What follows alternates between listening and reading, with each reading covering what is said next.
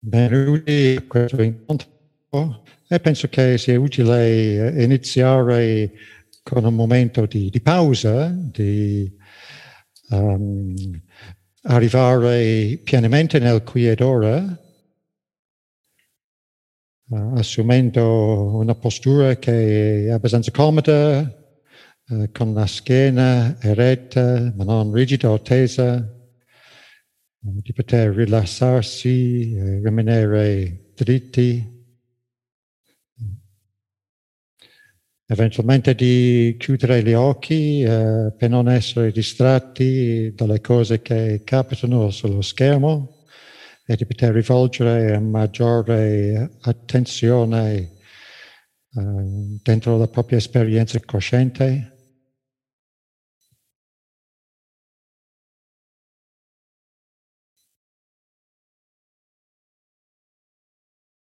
Uh, può essere utile all'inizio eh, centrarsi uh, leggermente nel cuore, nel centro del petto, il luogo dove sentiamo le cose, in modo di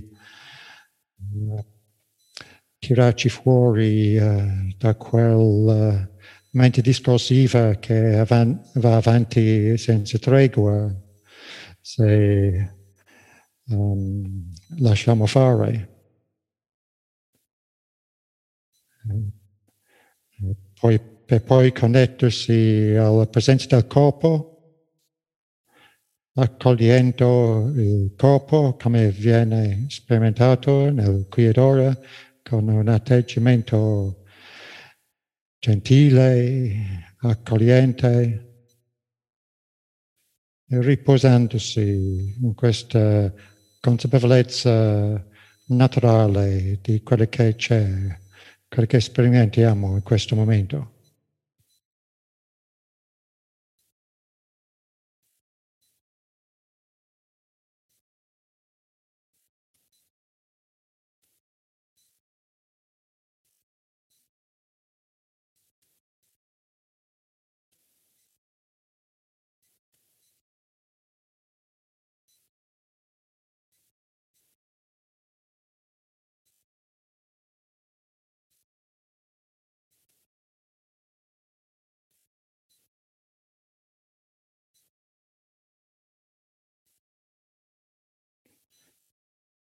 Si può notare uh, il senso del peso del corpo, la sua solidità, qualità terra.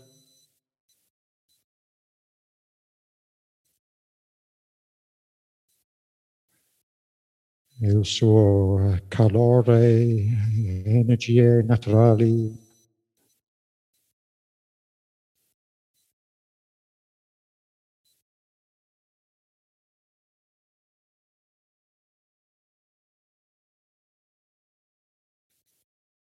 Sensazione di contatto, pressione del corpo sulla sedia, tocco dei vestiti, l'aria sulla pelle esposta. Possiamo accogliere tutto questo in una consapevolezza inclusiva, accogliendo la presenza fisica con uh, atteggiamento non giudicante.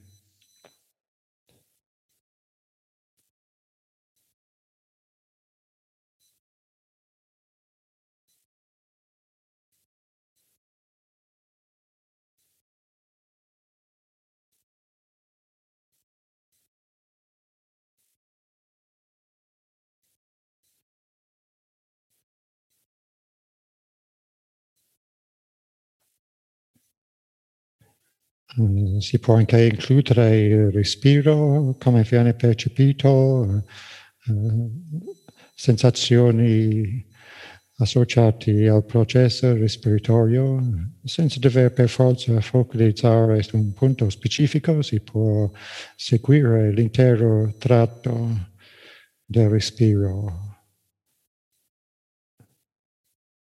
Attimo per attimo un'ispirazione, un'espirazione,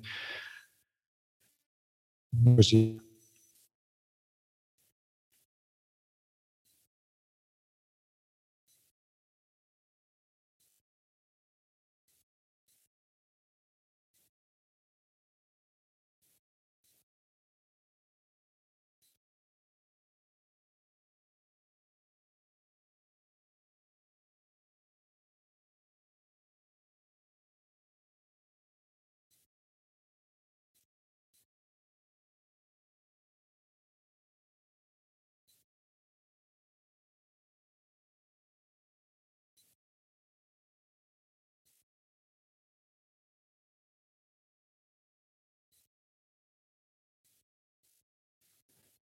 Si può permettere un lieve sorriso sulle labbra, non c'è bisogno di stringere i denti.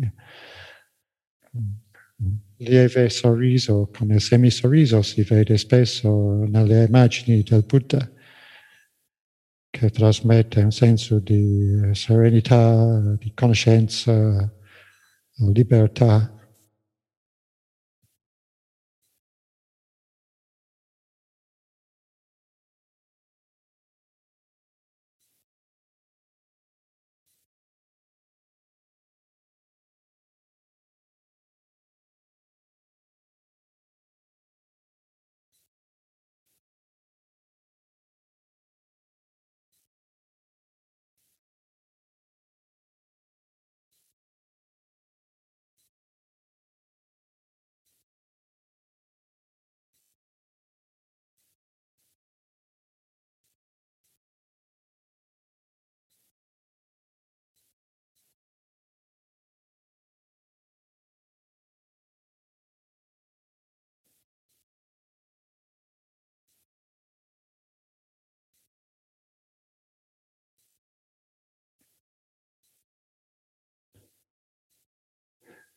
Eh, continuiamo a prestare attenzione nel qui ed ora, il corpo, il respiro, oggetto principale dell'attenzione, non cercando di ottenere o raggiungere qualcosa di particolare, ma questa, questa qualità di attenzione rilassata che si può applicare eh, nel qui ed ora di essere connessi all'ordinarietà del momento presente e, sperimentare un livello di, di calma, di serenità nel qui ed ora.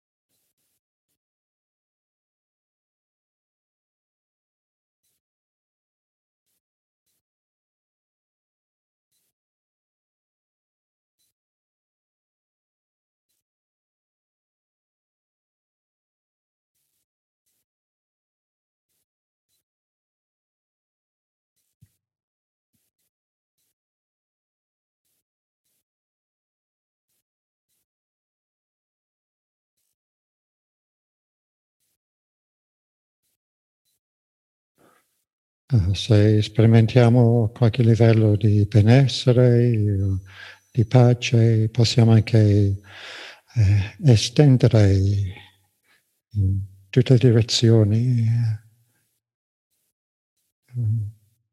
condividendo il beneficio che sperimentiamo con tutti gli esseri viventi, che sono simili a noi sono soggetti al cambiamento, incertezza, non vogliono soffrire. Possiamo far sorgere nel cuore l'augurio che tutti gli esseri stanno bene, liberi dalla sofferenza. in pace con se stessi e con il mondo.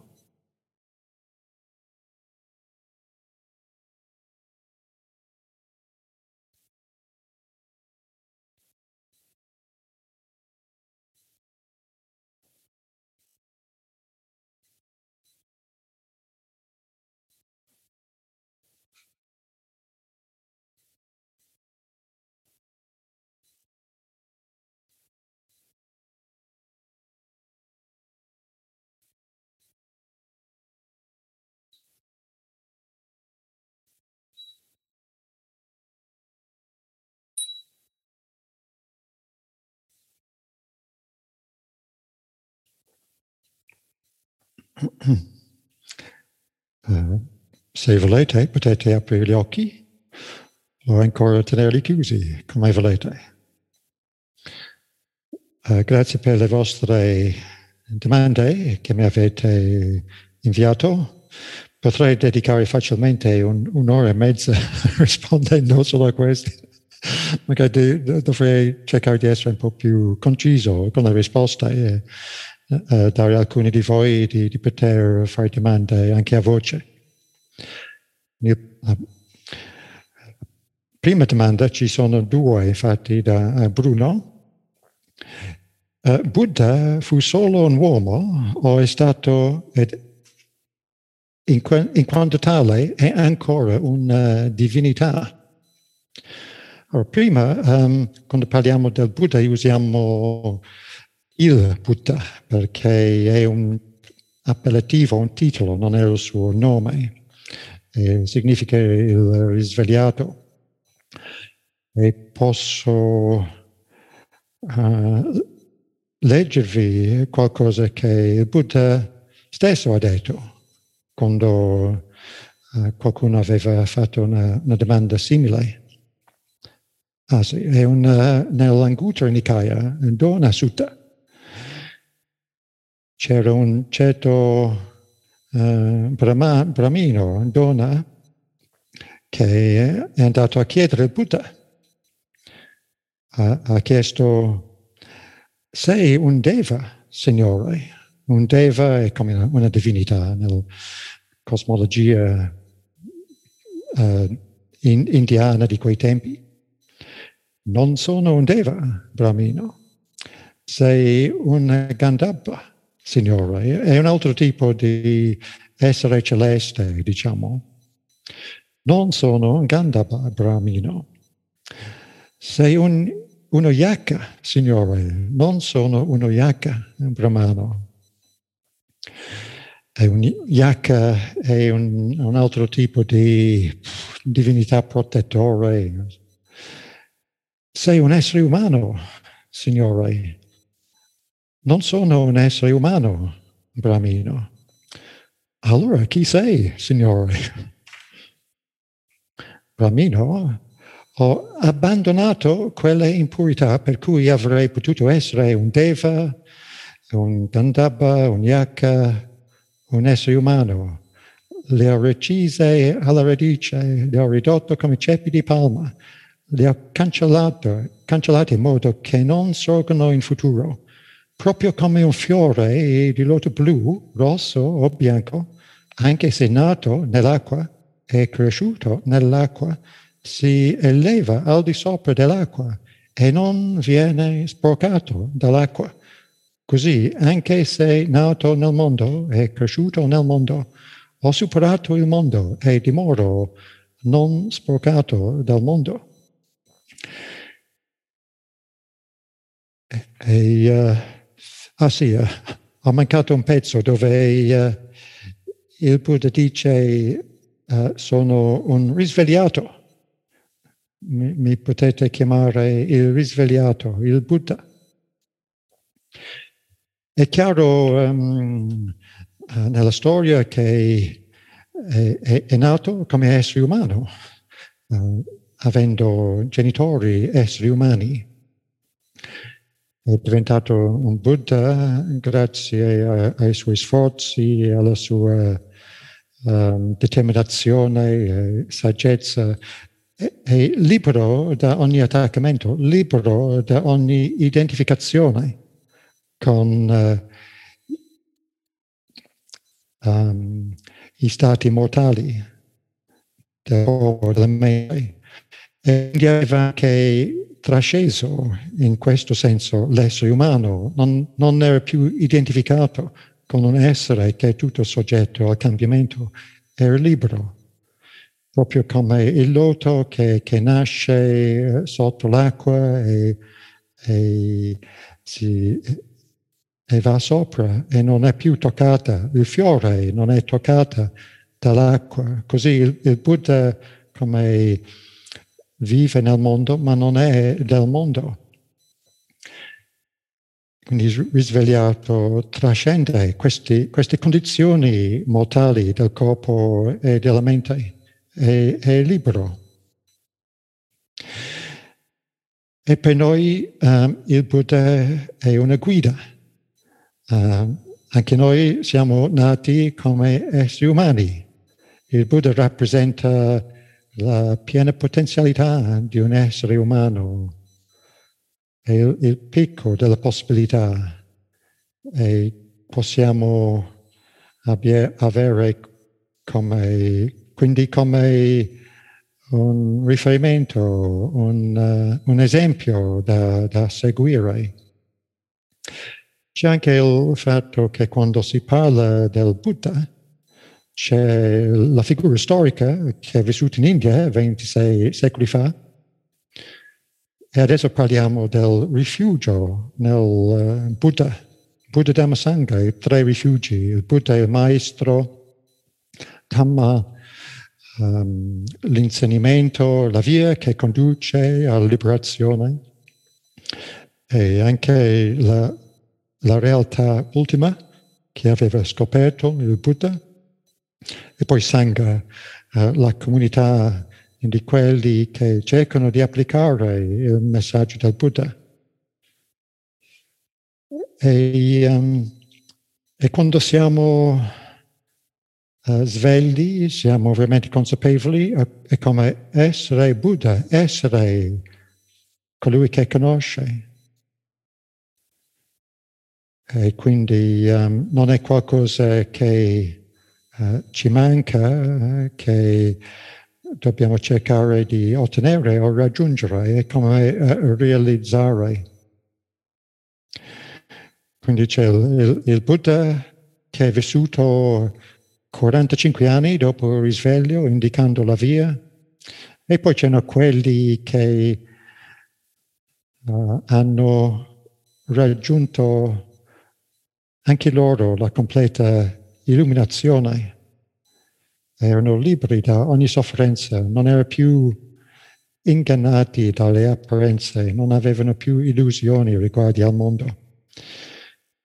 E quindi ciascuno di noi come esseri umani abbiamo questa uh, possibilità.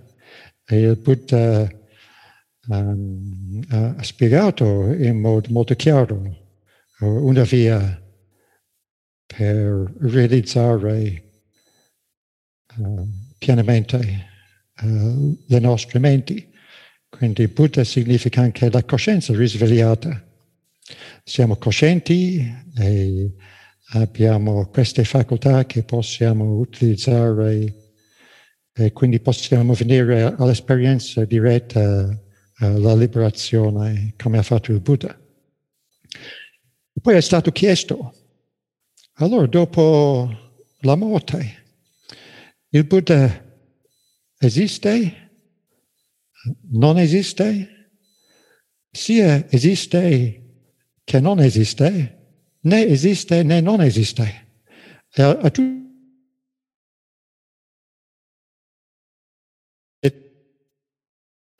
di questo non si può dire, non si può dire questo.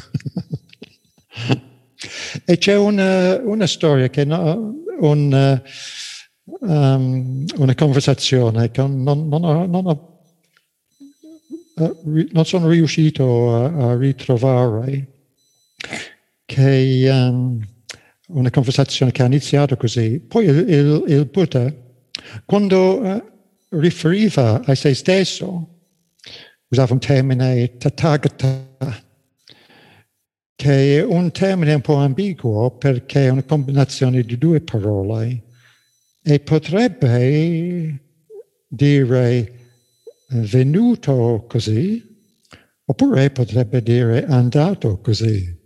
E forse deliberatamente ambiguo perché dà un senso di qualcosa che trascende, che, che va oltre, um, che non si fissa in qualche modo. E il Buddha um, ha detto, allora il Tathagata esiste ancora, è vivo ancora eh, davanti a voi, ma dove trovate il Tathagata? Nel corpo fisico? No.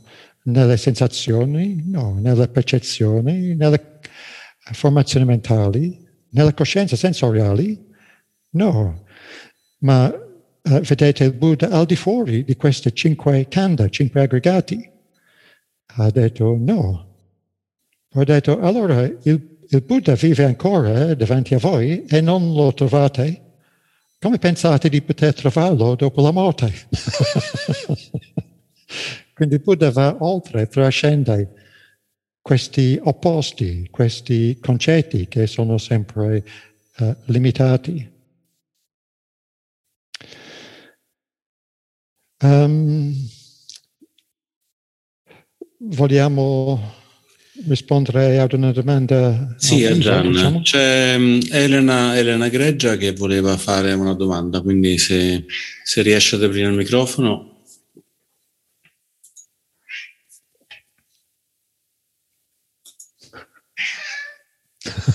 Elena, aspetta, non ti sentiamo. Eccola, perfetta, grazie. Eh. Buonasera, eh, grazie innanzitutto. La mia domanda era questa. Da un anno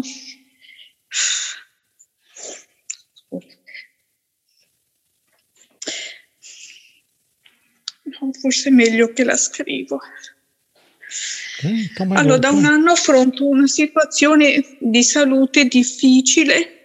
Ho mm-hmm. passato più mesi a letto che in piedi.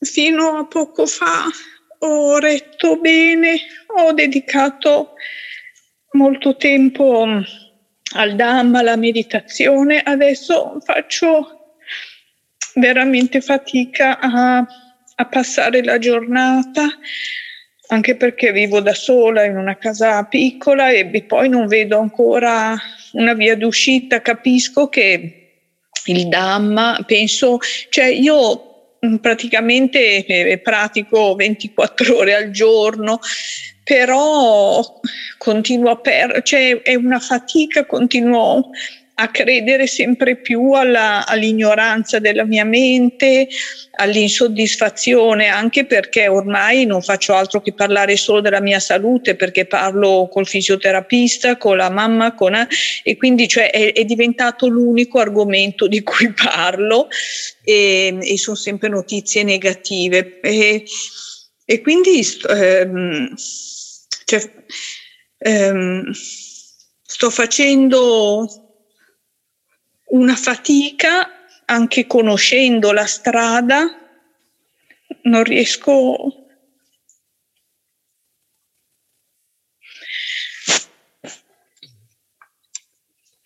E questa è la mia domanda.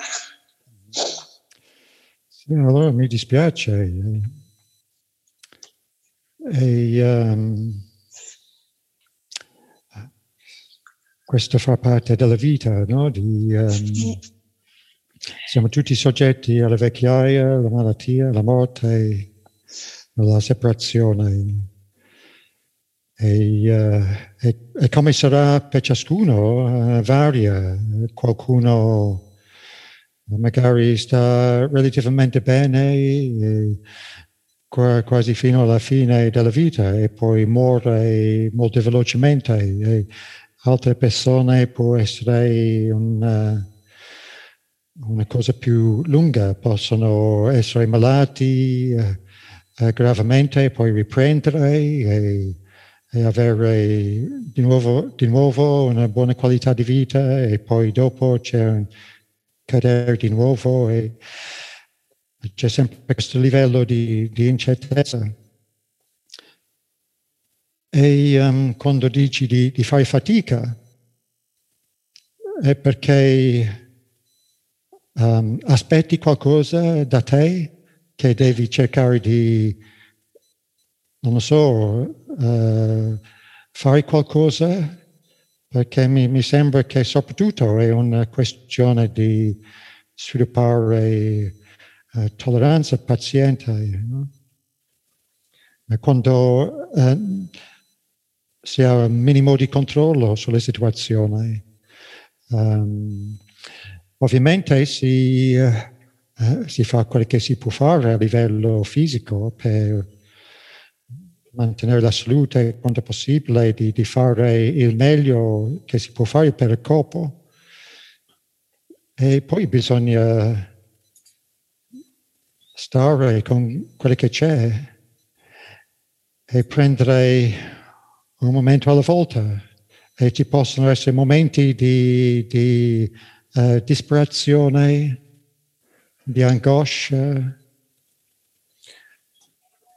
ma se abbiamo praticato meditazione, eh, anche se sperimentiamo questi stati, c'è, c'è, ci sarà qualcosa in noi che ha un, una prospettiva che non è completamente um, assorbita dalla disperazione o dal, dall'angoscia. E la consapevolezza ci permette di stare con quello che c'è, sperimentare pienamente e allo stesso tempo di non essere completamente risucchiati o identificati con quello che sperimentiamo. E a volte um, può venire in mente um, il pensiero, non ce la faccio più, questo è insopportabile, non ce la faccio più. E, e questo come può sembrare a volte. Magari abbiamo momenti quando è, tu, sembra tutto così duro e brutto e, e, difficile che pensiamo di non poter sopportare un altro momento. Però anche, anche questo è, è, è un pensiero, una nozione che prima o poi cambia. È solo di ricordare eh, che, che, sembra così al momento. E poi dopo ci sarà qualcosa di diverso. Um, abbiamo una, una grande capacità di adattarci, quindi qualcosa che eh, può essere tremendamente fastidioso all'inizio, prima o poi il cervello in qualche modo si, si adatta e, e, anche se c'è ancora, diventa, perde la sua potenza e diventa sopportabile. E quindi poi puoi riconoscere che nonostante tutto eh, c'è un, un cambiamento continuo che non, non eh, uh, non sperimentiamo un livello di profondo dolore in modo stabile o fisso.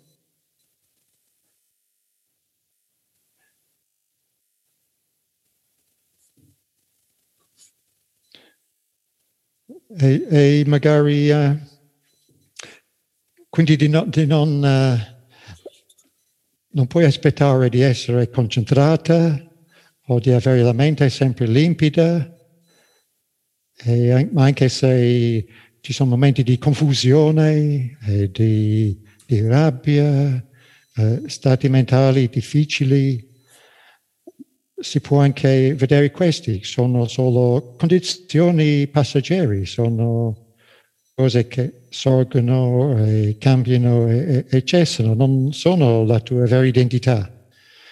E la consapevolezza è, è già libera, la consapevolezza ci permette di sperimentare le cose come sono essere, senza essere completamente catturati. E la consapevolezza dell'angoscia, della confusione, della disperazione è libera, non è confusa o disperata, è già libera e questa è la, la tua vera natura. E abbiamo sempre accesso in ogni momento, possiamo perderci nelle cose. Eh, um, quando prendono sopravvento, ma in qualsiasi momento eh, possiamo ricordare e, e, immediatamente di nuovo c'è la consapevolezza come accendere la luce, aprire gli occhi e ci permette di vedere le cose come sono e di non aggiungere altra sofferenza e quello che sperimentiamo a livello spirituale diventa sopportabile. Un momento alla volta con questa consapevolezza aperta, inclusiva che dà uno spazio in modo che è solo una parte di un totale più grande. E quindi anche un atteggiamento gentile verso te stessa, verso quello che stai sperimentando. Un'accettazione radicale. È così com'è. e, uh, e magari puoi cominciare a, a stare in modo uh, più sereno con quello che c'è, quello che non puoi controllare con questo atteggiamento. Allora spero che questo sia un aiuto e ti auguro ogni bene Ti auguro di uh, serenità e la saggezza che può venire anche da esperienze difficili di questo tipo. Ciao Elena. Ciao. Allora passo alla prossima domanda. Sì, di quelle scritte immagino. Domanda scritta, sì. C'è quella di Vittorio. Sì, allora in alcuni testi vengono definiti due tipi di coscienza, vignana coscienza e pattisandi vignana, coscienza di riconnessione. Questa sarebbe la coscienza che congiunge una nascita a quella successiva. Ciò vuol dire che sopravvive alla nostra morte. Potrebbe definire meglio le differenze se esistono. Sì, sì, si incontra molto spesso il, il termine uh, vignana uh, come uno dei, dei, cinque aggregati che è la coscienza sensoriale che funziona sulla base dei cinque sensi fisici e la mente come sesto senso. E questo è, in cambiamento continuo. E anche se il Buddha ha parlato di di altre vite, c'è questa um, ri, possibile rinascita dopo la morte fisica in, una, in, un'altra forma, dipende dal peso del karma, del o karma, uh, azioni intenzionali, come, come viviamo, eh, creiamo il nostro futuro. Ma il Buddha non, non ha cercato di spiegare eh, come funziona. Ma nei testi successivi, e, e questo termine patisandi vignana, credo che viene dai commentari che sono scritti centinaia di anni dopo il Buddha. E c'è sempre questa tendenza di persone che vogliono riempire i buchi o spiegare le cose che il Buddha non aveva, non aveva spiegato. Però dando un nome a qualcosa, allora c'è una, una uh, coscienza di riconnessione. Non, non spiega un granché, è solo un altro nome, un termine inventato. Il, il Buddha eh, um, spiegava in modo molto chiaro che non è la coscienza stessa, perché non è un'entità, non è qualcosa fissa. C'è, c'è una storia di un certo monaco del nome Sati, che era figlio di un pescatore, che andava in giro eh, dicendo che secondo lui eh, il Dhamma che aveva capito, insegnato dal Buddha, che è proprio questa coscienza che continua uh, ad altre vite in futuro.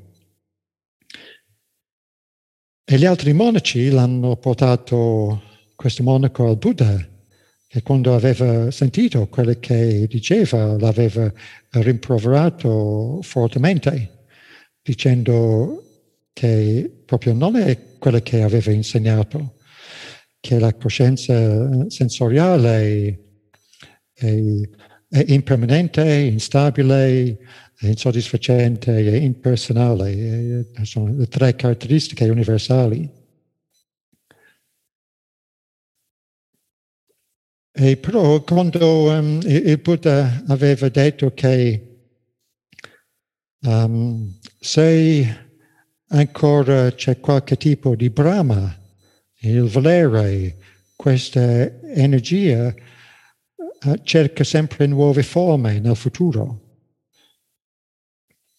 Il Buddha ha spiegato questo che è stato chiamato uh, Paticca o origine codipendente, che spiega come um, uh, l'origine della sofferenza che sperimentiamo è ignoranza e non comprendere le cose come sono.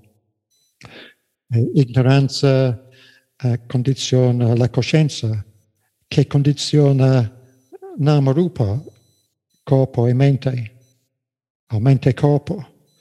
E anche come mente e corpo uh, condiziona la coscienza, eccetera, eccetera.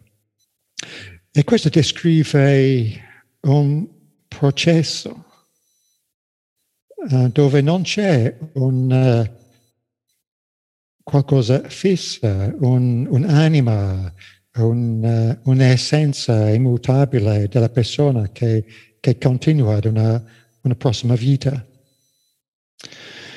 Ha detto, e come ci può essere un, un fuoco all'aperto che si spegne praticamente, non ci sono, non si vede più fiamme.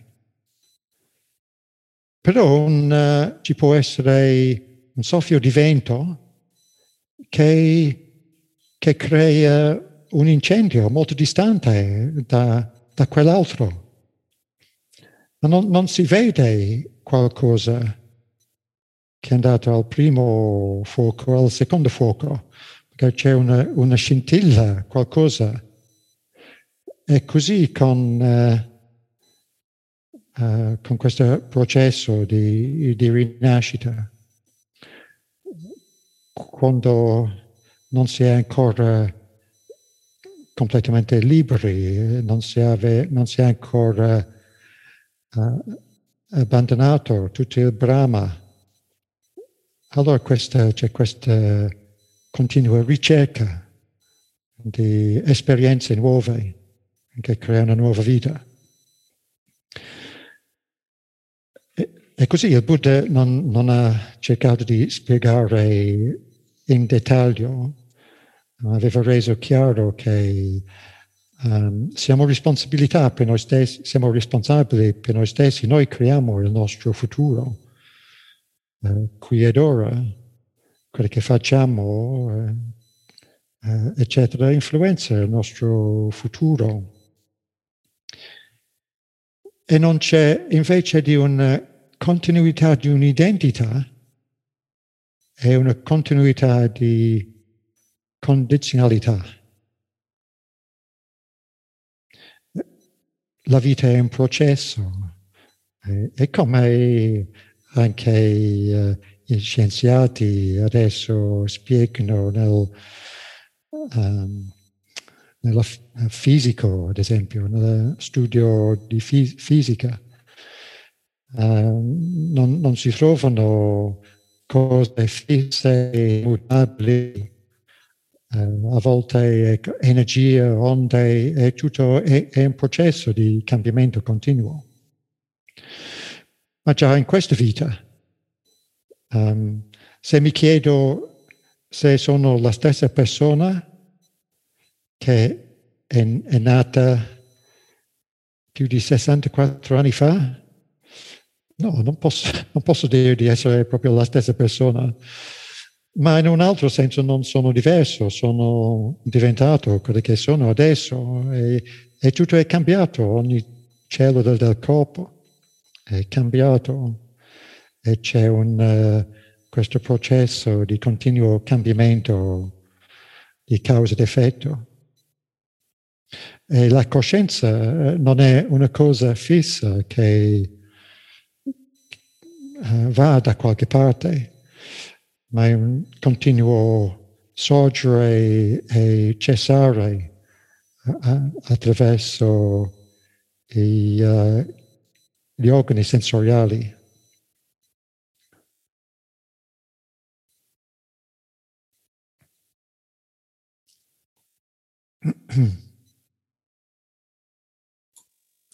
ok? Basta su questo argomento? A Gian è arrivata una domanda scritta da parte di Lucia e sì. la leggo. Durante la pratica meditativa a volte facciamo esperienza di stati difficili, come ad esempio inquietudine o altro. Spesso il solo esserne consapevole ha l'effetto di sciogliere le varie tensioni emotive e di trasformarle. Si può anche orientare volontariamente la mente per ottenere un cambiamento senza cadere nel controllo forzato e quindi in un'altra generazione di tensione?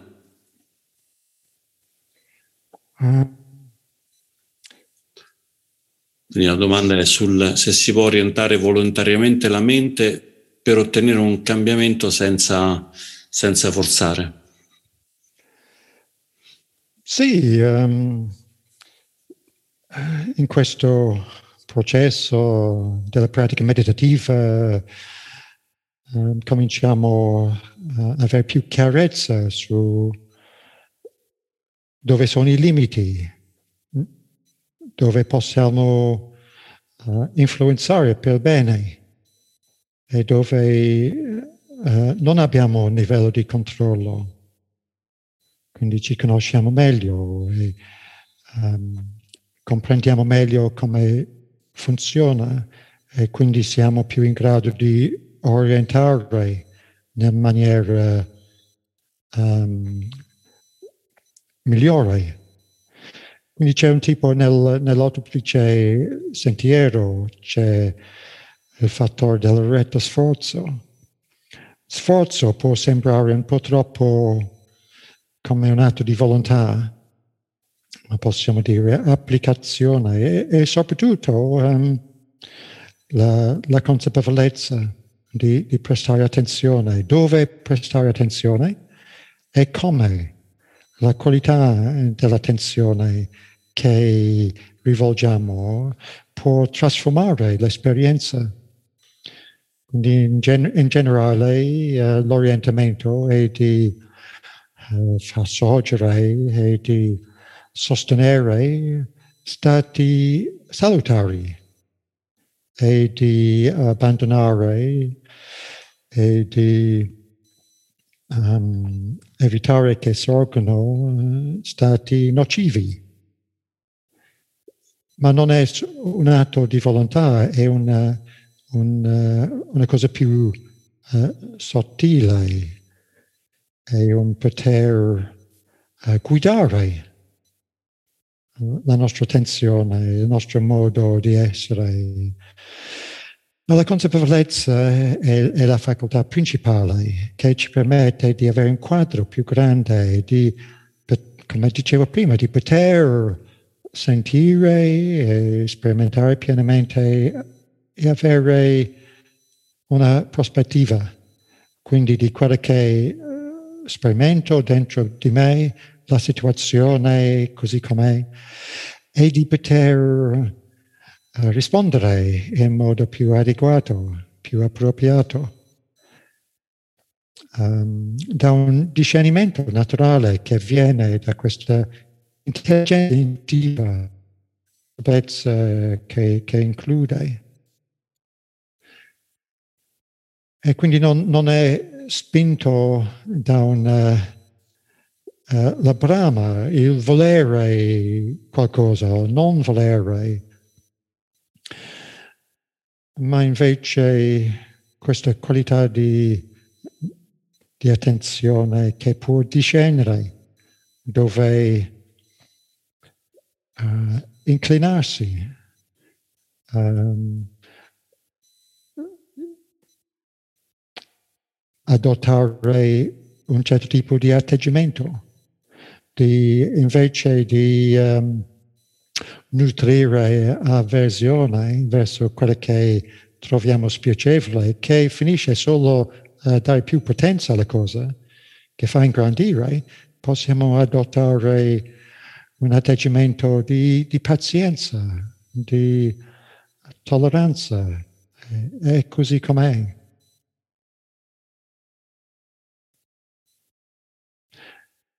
E quindi um, uh, questo uh, contatto con il corpo che sviluppiamo, meditazione, aiuta di mantenere presenza nel momento e di evitare uh, a distrarci continuamente. E da, può dare un'ancora dell'attenzione e di poter aprirci ad un quadro più grande che dà una prospettiva, di vedere le, le cose come sono non filtrato dalle nostre preferenze, opinioni, reazioni emotive di quello che sperimentiamo. Quindi è un modo molto più diretto e chiaro di vedere e di poter poi discernere eh, come agire, eh, o quando agire o non agire. Ok? È sufficiente? Bene, prima di continuare a Gian, volevo dire a tutti quanti che mh, il monastero di Santa Cittarama, così come tutti i monaci e le monache della tradizione buddista, vivono esclusivamente di donazioni. Chi volesse fare una donazione al, al monastero lo può fare, trovate sulla chat le indicazioni o andate sul sito del monastero, quindi santacittarama.org o potete trovare le indicazioni sulla chat con anche il link dove è possibile pagare una donazione sia tramite PayPal che carta di credito anche tramite, tramite bonifico. Grazie Gian. Ok, allora eh, passo alla prossima domanda scritta di Joe. Anni fa, mentre ero in meditazione, mi sono ritrovata in alto nella stanza, mentre il mio corpo era ancora seduto lì. Poi all'istante ho pensato, non ho controllato di quello che mi accade e credo la paura mi ha fatto tornare bruscamente dentro al mio corpo. Da quel giorno cerco risposte. So che noi non siamo il nostro corpo, ma ogni volta che faccio meditazione quel pensiero mi trattiene perché penso di non essere in grado di avere controllo di quello che mi succede, di non capire abbastanza forse quello che è successo. Spesso quando mi trovo in un dormiveglia mi ritrovo sospesa in aria, vicino ad alberi, sento che ho tendenza a scendere ma con impegno rimango su, con un immenso senso di benessere. L'altra notte sfrecciavo tra muri di cemento, il cui percorso girava bruscamente, il che mi dava l'impressione di andare a sbattere contro il muro, ma alla fine passavo le, le curve. Uh, chiede se voglio aiutarmi nel mio percorso perché non vivo senza poter meditare pienamente. Um, alcune persone hanno esperienze piuttosto strane e difficili a, a spiegare secondo la nostra conoscenza uh, di questi tempi. E, um, e abbiamo di solito l'idea che la mente la, o la coscienza è dentro il corpo, dentro, magari dentro la testa, perché ci identifichiamo con il pensiero. Però è, penso che sia più vero dire che la mente sta nel corpo. No, scusa, um, la, il corpo sta nella mente. Per noi adesso il corpo cos'è? Una, un insieme di sensazioni, di percezioni che sono i contenuti della nostra coscienza.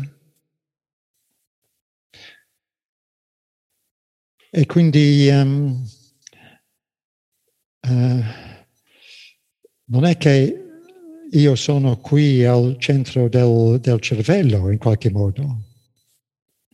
E quando si sviluppa questa maggiore uh, consapevolezza, eh, si alleggerisca questo senso del sé come un soggetto e si vive sempre di più una consapevolezza più diffusa e non tanto legato ad una posizione.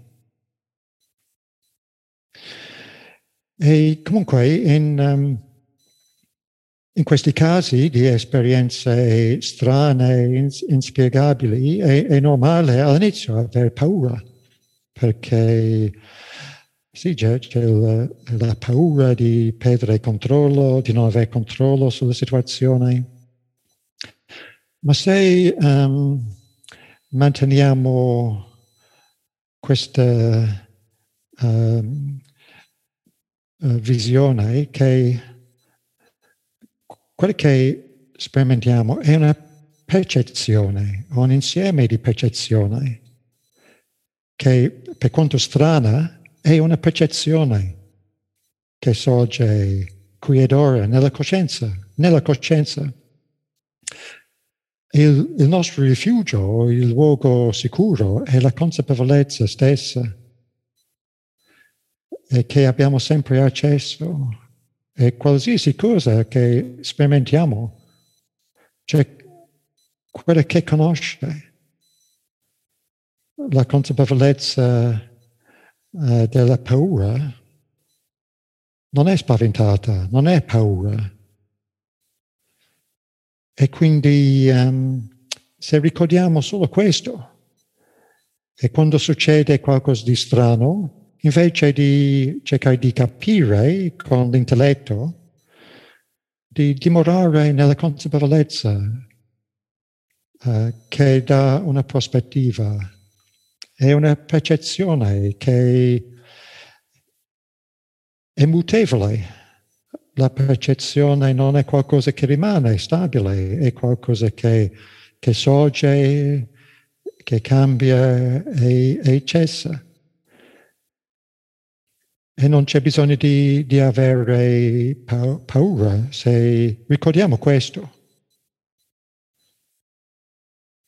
qualsiasi esperienza strana che possiamo avere, se ricordiamo questo, eh, siamo al sicuro. Possiamo anche includere la paura che viene in modo naturale, senza dover afferrarla, nutrirla o sopprimere, sopprimere dall'altra parte. La consapevolezza della paura ci permette di stare con quello che c'è e di vedere che anche la paura, quando non viene nutrita, non viene soppressa, è qualcosa insostanziale che, che cessa nel suo tempo.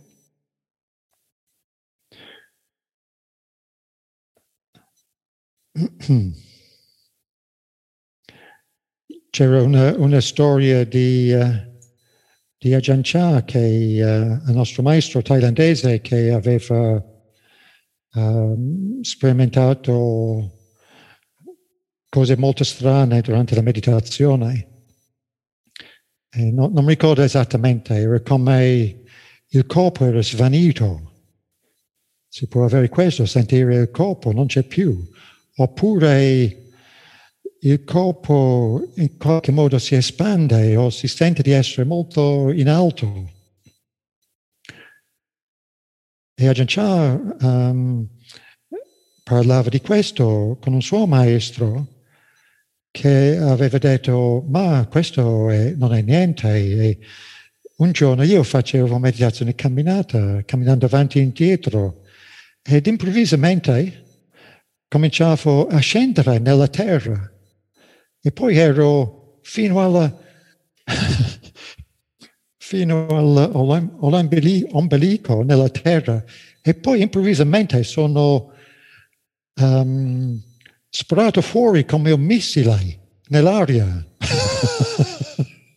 e poi c'è un'esplosione e guardavo intorno e vedevo le mie viscere che era appeso su un ramo, c'erano altre parti del corpo di qua e di là, tutto separati in questo albero. Ha detto, però mi sono reso conto che era solo una percezione. non è che veramente mi sono entrato nella terra, spunto fuori con un bisso e poi esploso, era solo una percezione che era impermanente, insostanziale e impersonale.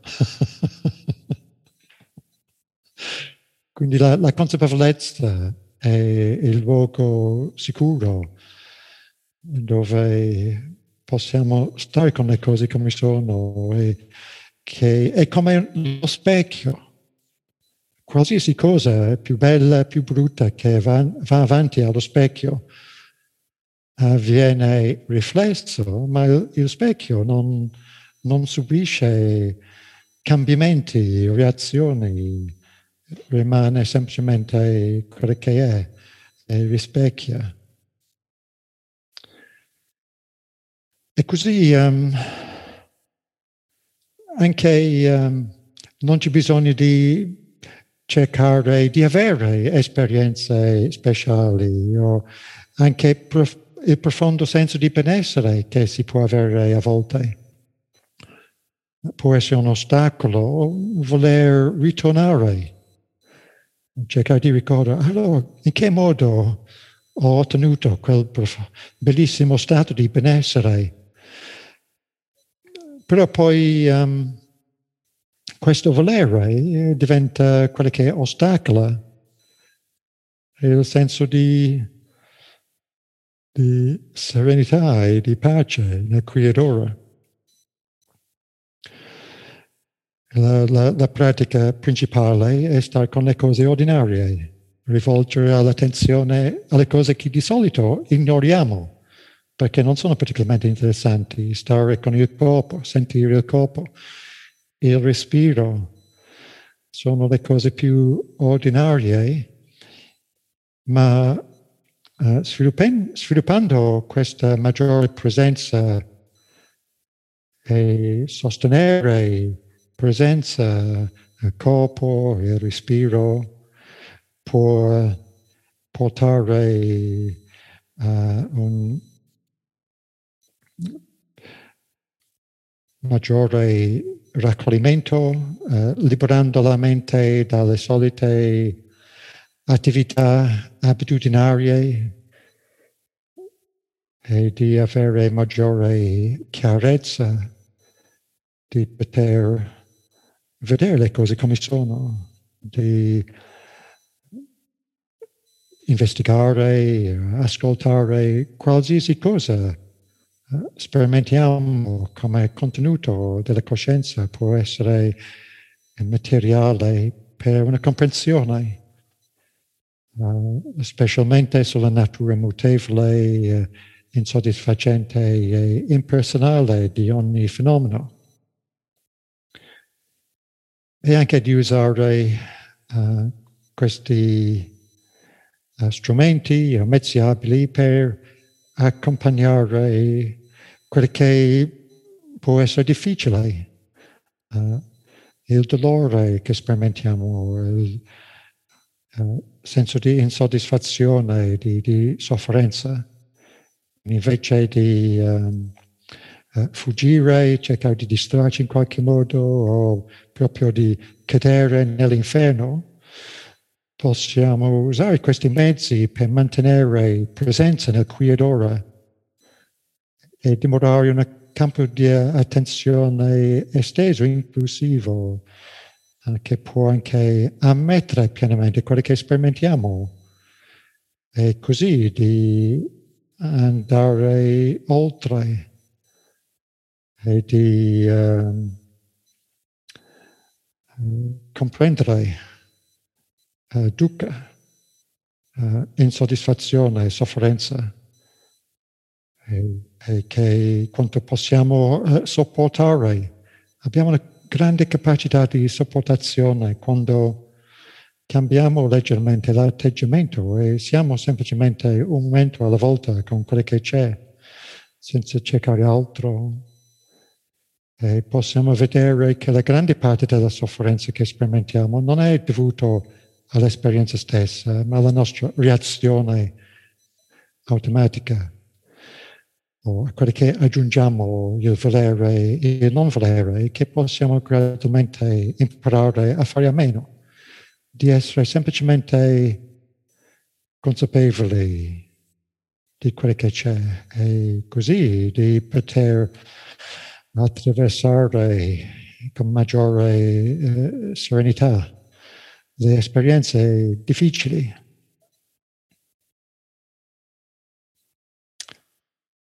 Con il giusto atteggiamento possiamo imparare da tutto.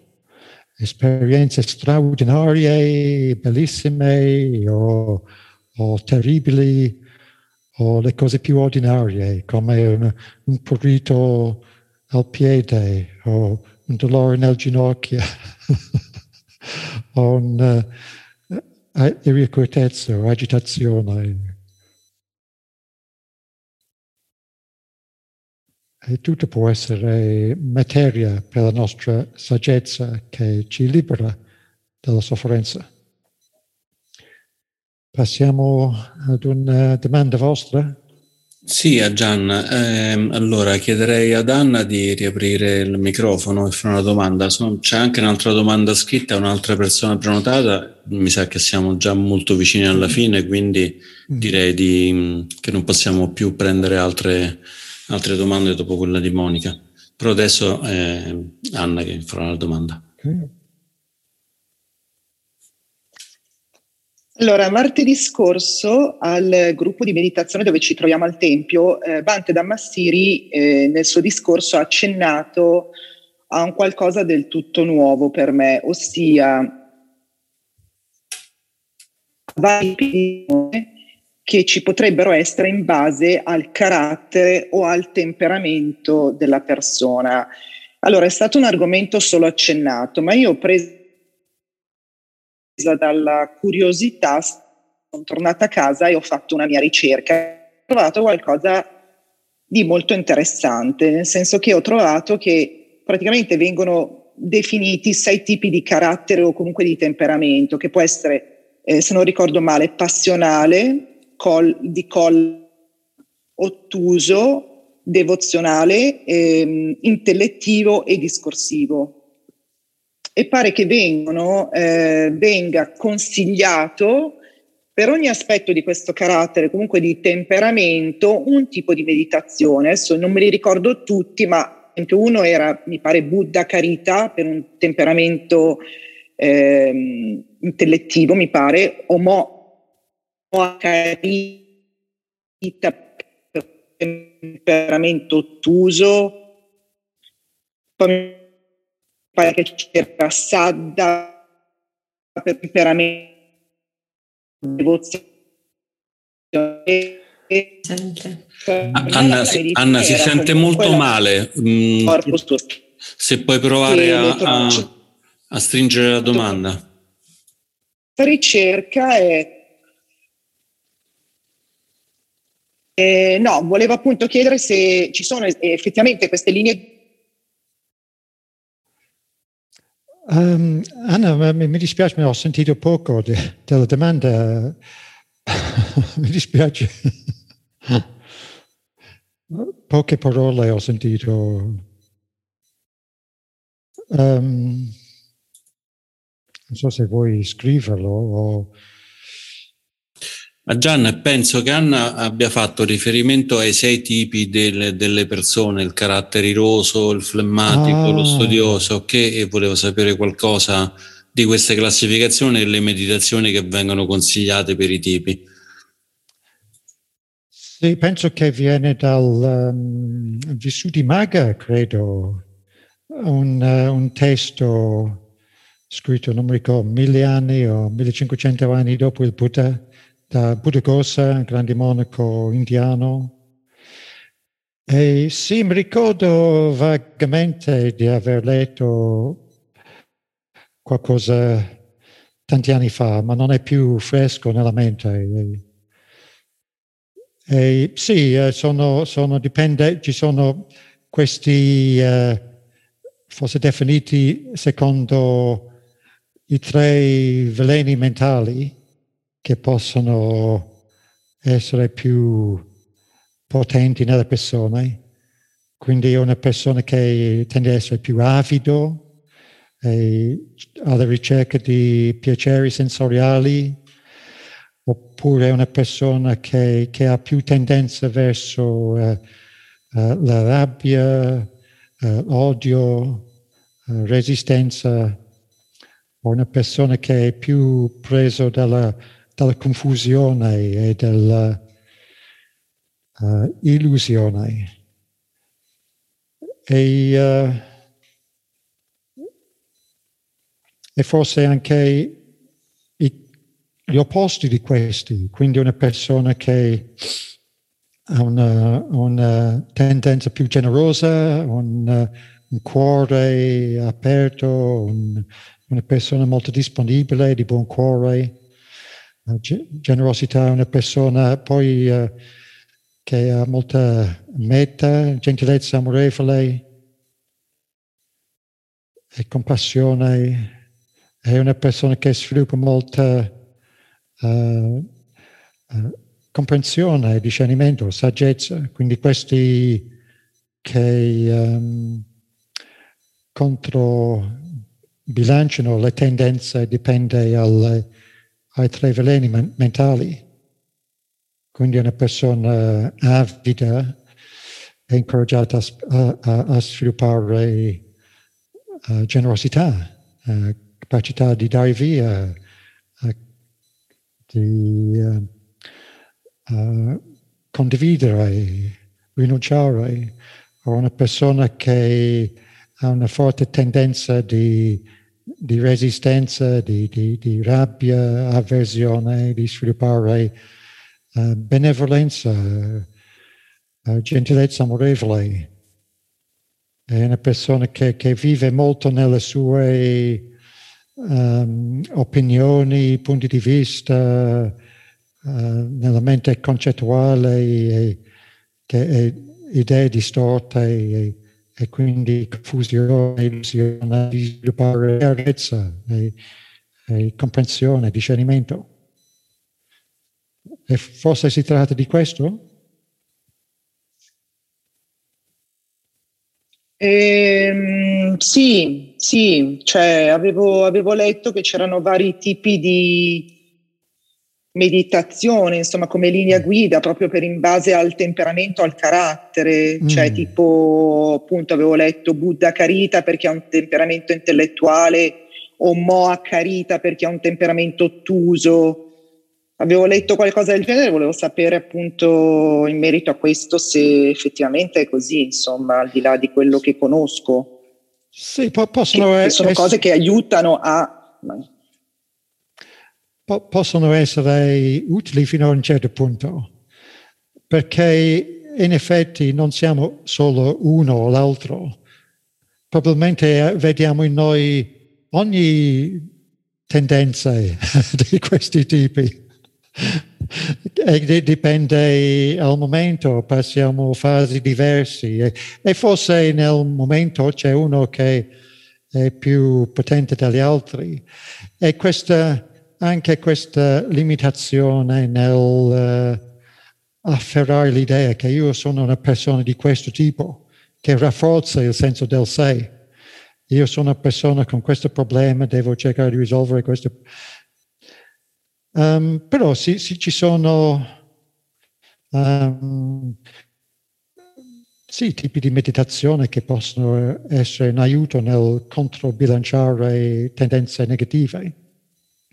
Diciamo che uh, l'uso uh, del corpo e il respiro come oggetto principale è, è uguale praticamente a tutti, tutti i tipi di carattere. E poi ci sono pratiche aggiuntive che possono essere utile nel, nel gestire, nel cercare di equilibrare, ad esempio, eh, se la ottusità della mente di um, in, sì, immaginare il Buddha, la, la, mente risvegliata, luce, cose del genere, mm-hmm. ma come mezzi abili. Penso che c'è un, un libro non ricordo, sono, sono, tanti anni fa che, che, che ho letto qualcosa di, di questo tipo. Uh, però con un, un uh, diciamo, una pratica generale, uh, come quella che è più comune, è la presenza del corpo, e, e, il respiro, e poi possiamo, eh, secondo eh, quello che sperimentiamo nel momento, di trovare mezzi abili per contrastare. E, e la consapevolezza che ci aiuta di discernere e di uh, rispondere in modo più adeguato alle situazioni. E avere uh, letto queste diverse pratiche eh, possono darci dell'idea che possiamo poi uh, uh, provare a mettere in pratica, senza perderci troppo in questa fissazione di uh, un, un, un, sé che è di questo tipo, che ha questo problema. Ok? Va Pass- bene. Passo ad un'altra. Um, un'altra domanda scritta? Va bene, Gian, grazie. A cosa serve sentire le sensazioni fisiche durante la meditazione? Che meccanismo innesca? Ma forse avevo accennato prima, come è una cosa ordinaria, eh, abbiamo questo corpo che di solito uh, ha qualche sensazione connessa alla presenza del corpo. E aff- affinché non diventa molto forte, generalmente l'ignoriamo. E se non ci applichiamo in qualche modo, tendiamo a perderci molto nella mente discorsiva Um, ci proiettiamo nel futuro con preoccupazioni, speranze, riviviamo il passato e ci, uh, ci perdiamo nelle fantasie, uh, tutta la proliferazione mentale. Possiamo passare ore e ore inventando ogni tipo di storia nella propria mente che ha, ha poco da fare con la realtà di qui ed ora.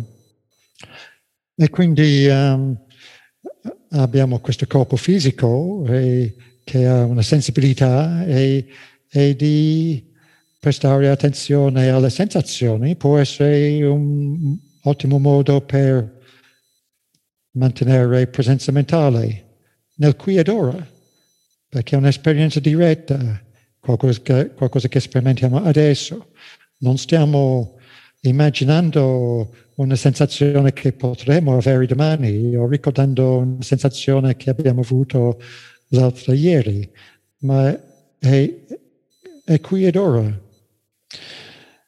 E così eh, ci aiuta di mantenere presenza sostenuta e di evitare uh, uh, a cadere continuamente, di perdersi nelle abitudini mentali e di vedere anche quanto una sensazione piacevole uh, tende di innescare um, brama o attaccamento, di voler prolungare, intensificare quello che troviamo gradevole, oppure se è, è sgradevole c'è la resistenza, il voler uh, cancellare, uh, eliminare.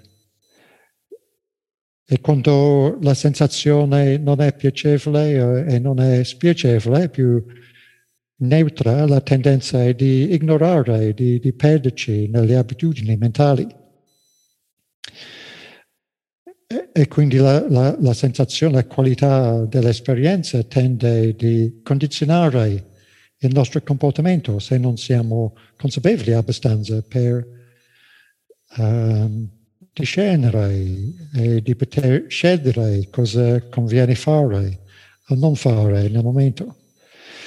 Quindi possiamo in meditazione eh, sperimentare quello che è piacevole senza perderci, senza afferrare. Possiamo apprezzare quello che è piacevole e poi quando finisce, invece di sentire la perdita, la tristezza, il vuoto, eh, lascia la pace, la consapevolezza rimane. E quando sperimentiamo qualcosa di spiacevole, possiamo essere più in grado di uh, sopportare pazientemente, mantenendo un campo di attenzione aperto e inclusivo.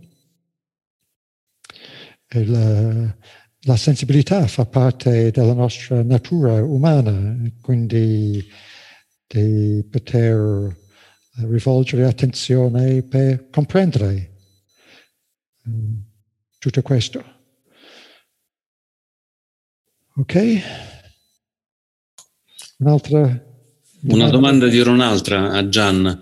Prima di, di, passare a un'altra domanda volevo dire a tutti quanti che domani, probabilmente in tarda mattinata, verrà pubblicata la registrazione di, di queste domande e le nobili risposte di Agian Ciandaparo sul sito di Terrapura, terrapura.it, nella sezione del podcast. E è arrivata un'altra domanda scritta da Emanuela che ti vado a leggere. Soprattutto in questo periodo abbiamo visto come le persone sembrano avere bisogno di avere e dimostrare certezze e spesso parteggiano decisamente per una teoria ed un'opinione. Mi sembra invece di aver capito che a volte è più saggio ammettere di non avere risposte o opinioni certe. È così? Sì, eh, direi di sì, perché um, um, c'è molta incertezza non, non solo adesso, forse diventa più evidente adesso, ma su cosa possiamo veramente essere certi. Il fatto di morire, che dobbiamo morire, tutto il resto è piuttosto incerto. E invece di dover proprio afferrare un'opinione, un punto di vista per sentirsi sicuri, Uh, forse è meglio ammettere di non sapere. Ad esempio, questa, quella domanda prima su dopo la morte, cosa succede dopo la morte? Io sto proprio sereno con uh, il non sapere, di, di, di sapere di non sapere. Non, non so, non, non mi ricordo vite precedenti e non sono ancora morto in questa vita, quindi non so. E così si può um, essere più in sintonia con la realtà e di, di essere aperti e di non dover prendere una posizione e, e sentire minacciati da una persona che ha un'opinione diversa. E quando abbiamo questa prospettiva del, dell'incertezza, e la certezza è che uh, la consapevolezza stessa che non possiamo dubitare il fatto che conoscere, c'è questa conoscere nel momento. E anche se la mente si sfrutta completamente, tutto svanisce, c'è ancora il, la presenza o il conoscere. E è una buona cosa uh, cominciare ad essere familiari con questo aspetto della vita, l'incertezza. E molto spesso le persone mi fanno questa domanda, ad esempio se bisogna fare una decisione e si sente ad un bivio, um, cosa si fa? E di solito se si tratta solo di pensarci su prima di decidere, non c'è bisogno di fare questa domanda perché siamo molto bravi a ragionare sopra, analizzare. Però spesso ci sono domande del cuore eh, dove non troviamo una risposta convincente, che non risolviamo il dubbio. Quindi è meglio forse ammettere di non sapere. Io non so. È incerto. E con questo, questa constatazione può venire un disagio perché siamo molto condizionati di cercare sempre la sicurezza e di uh, um, evitare quello che non è certo. Ma prima o poi uh, l'incertezza si prende il sopravvento, è meglio essere preparati e di, uh, di poter stare con l'incertezza, il fatto di non sapere, di sapere di non sapere. Quella è la certezza, il sapere, quello che possiamo avere come rifugio, un luogo sicuro è il sapere di non sapere, il sapere che è incerto.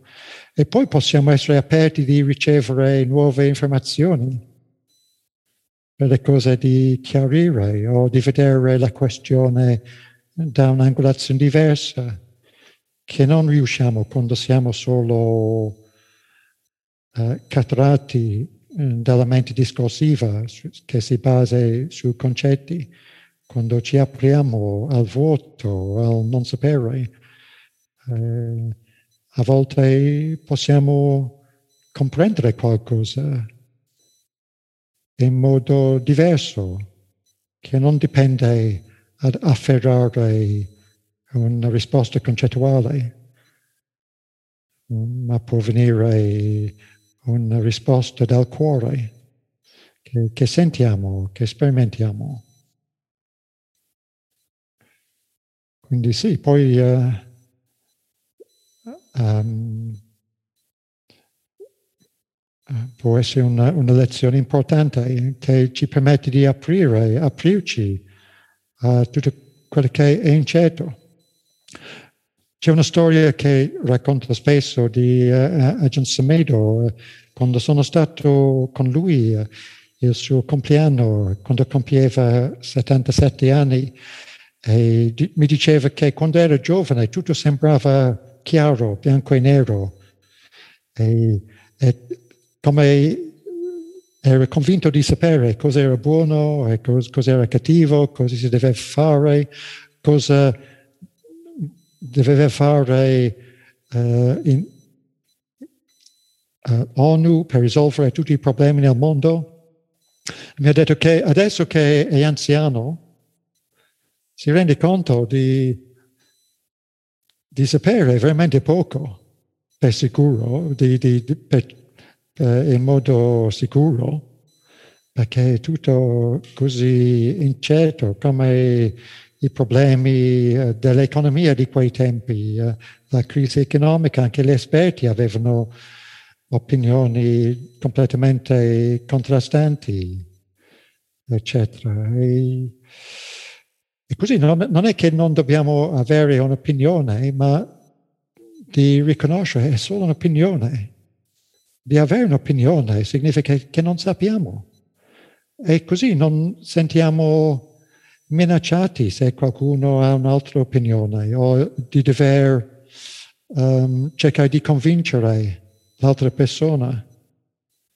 E possiamo ammettere l'incertezza. E, però il, uh, Agent Smedo ha detto che aveva trovato qualcosa che non dubitava più, che sapeva di due cose in modo sicuro, era la sofferenza e la cessazione della sofferenza. E questo è sufficiente per, per vivere bene nel ora, che risolve tutto il resto. che possiamo conoscere direttamente per noi stessi senza dover dubitare. Ok? Grazie. C'è, magari c'è un... Finisco con un'altra domanda scritta. E se è possibile, Gian, se hai ancora del tempo, c'è anche una persona prenotata, poi mm, ah. possiamo chiudere. Non so se è troppo tardi, però. Mm. Perché non, non, ho ancora risposto a tutte le domande scritte. Quante, domande, quante altre domande ci sono? Guarda, ehm, allora la domanda che ehm, quella su, sull'alimentazione, la persona che l'ha fatta questa sera non c'è, quindi se vuoi rispondere mm. a, a questa delle, delle, persone difficili e poi magari passiamo mm, ah, la sì. parola a Monica. Sì, è quello che intendevo rispondere. Rita chiede, il Buddha ci insegna che bisogna perdonare a chi ci fa del male o ci manca di rispetto, non è meglio allontanare le persone negative che ci creano problemi e situazioni di ansia. Forse è una domanda stupida, ma sono sempre più tentata di allontanare le persone negative. Ma a dire la verità, questa prima parte, il, il Buddha ci insegna che bisogna perdonare. Non ho letto nei testi qualcosa di questo genere. Forse è, è un, mi sembra una posizione più cristiana.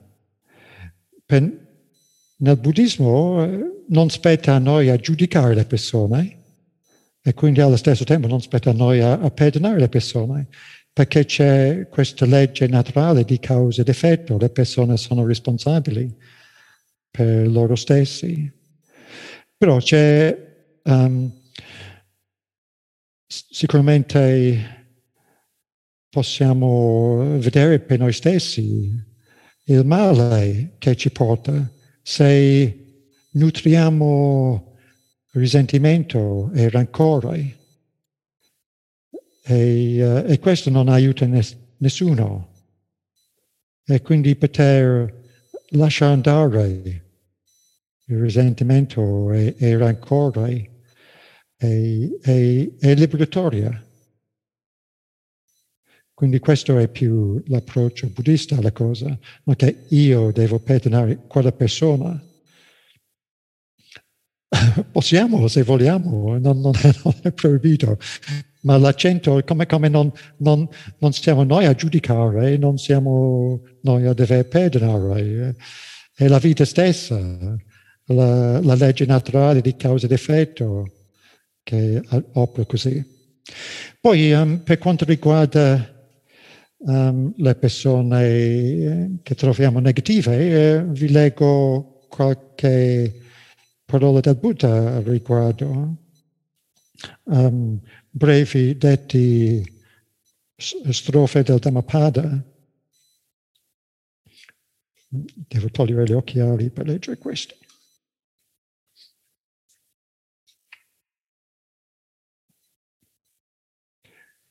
Uh, ad esempio, um, strofe numero 61. Se non trovi compagni che abbiano viaggiato almeno contro te, è meglio camminare solo che accompagnarsi a chi è esitante. E poi, se trovi un compagno sincero che coltiva integrità e saggezza, supererai tutti i pericoli in gioiosa e affettuosa compagnia.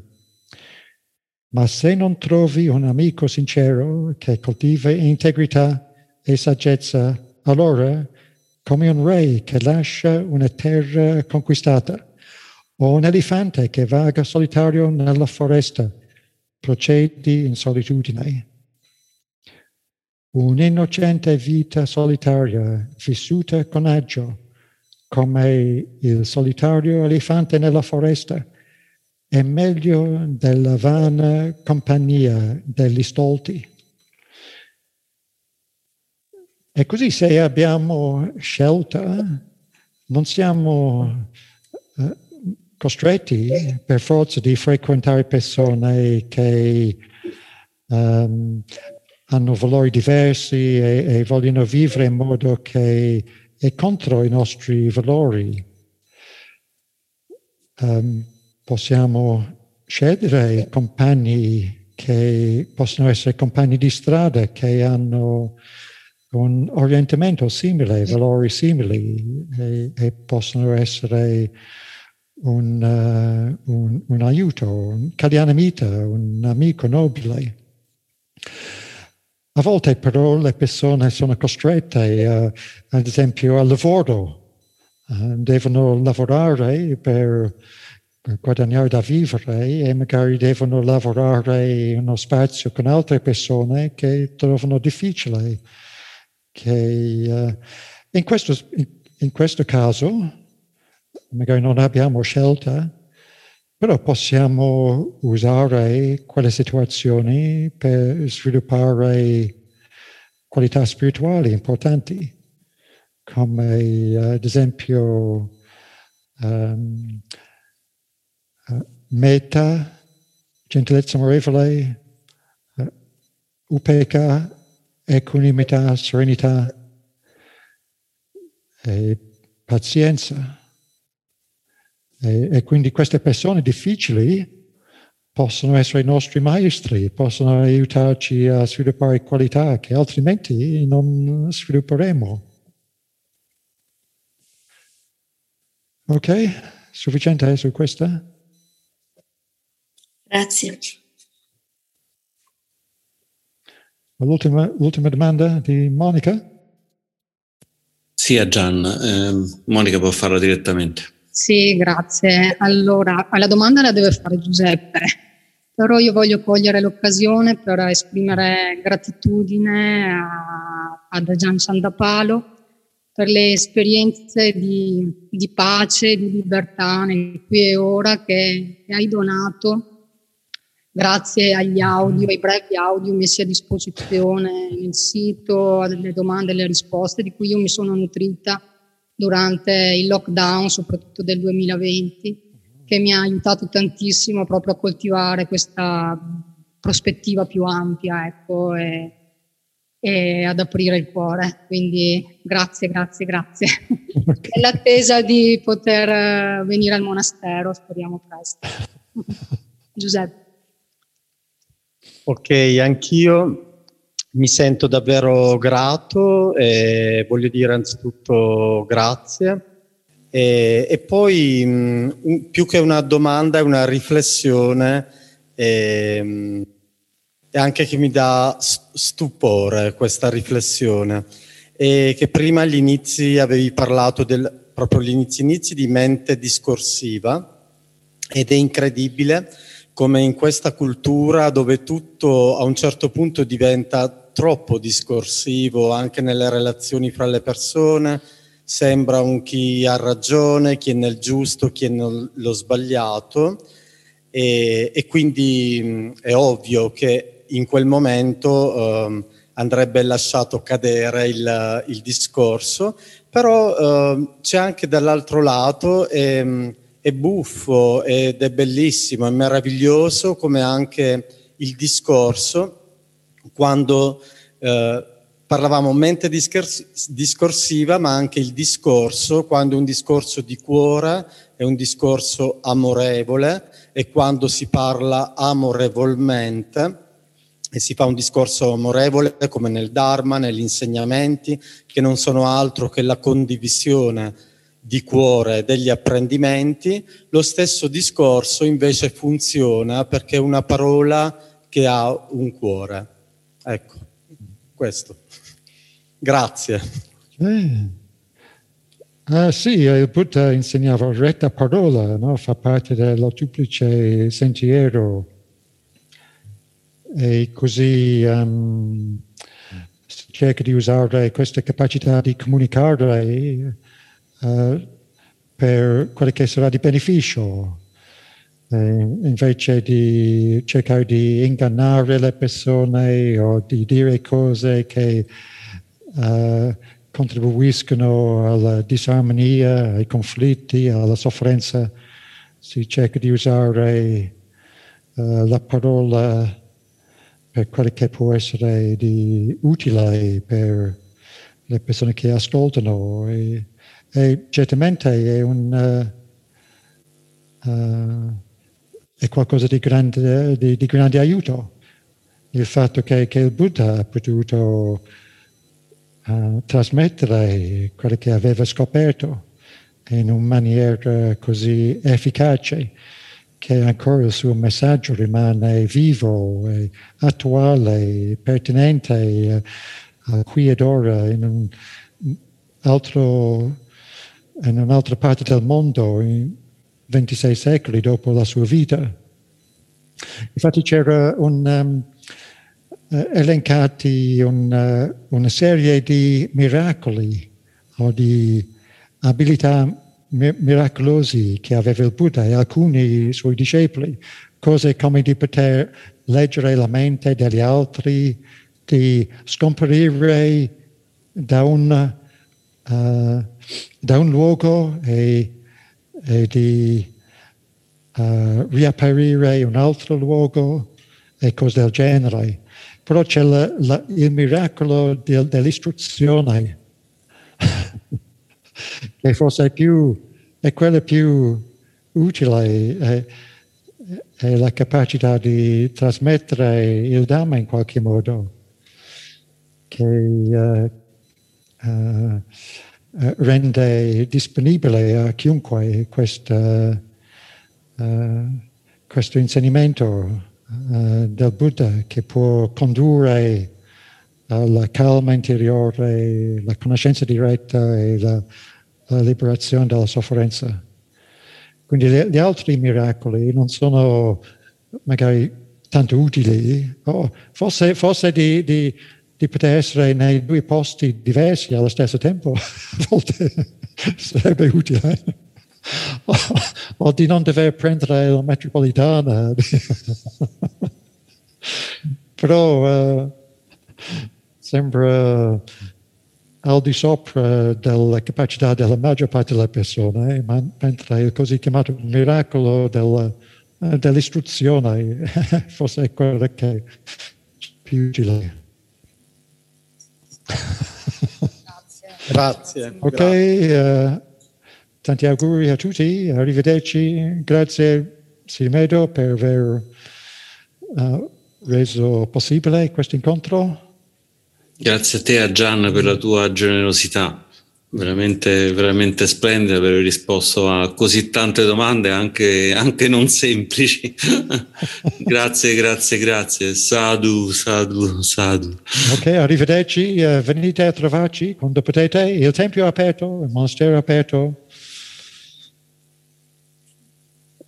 Bene. Ok, ogni bene.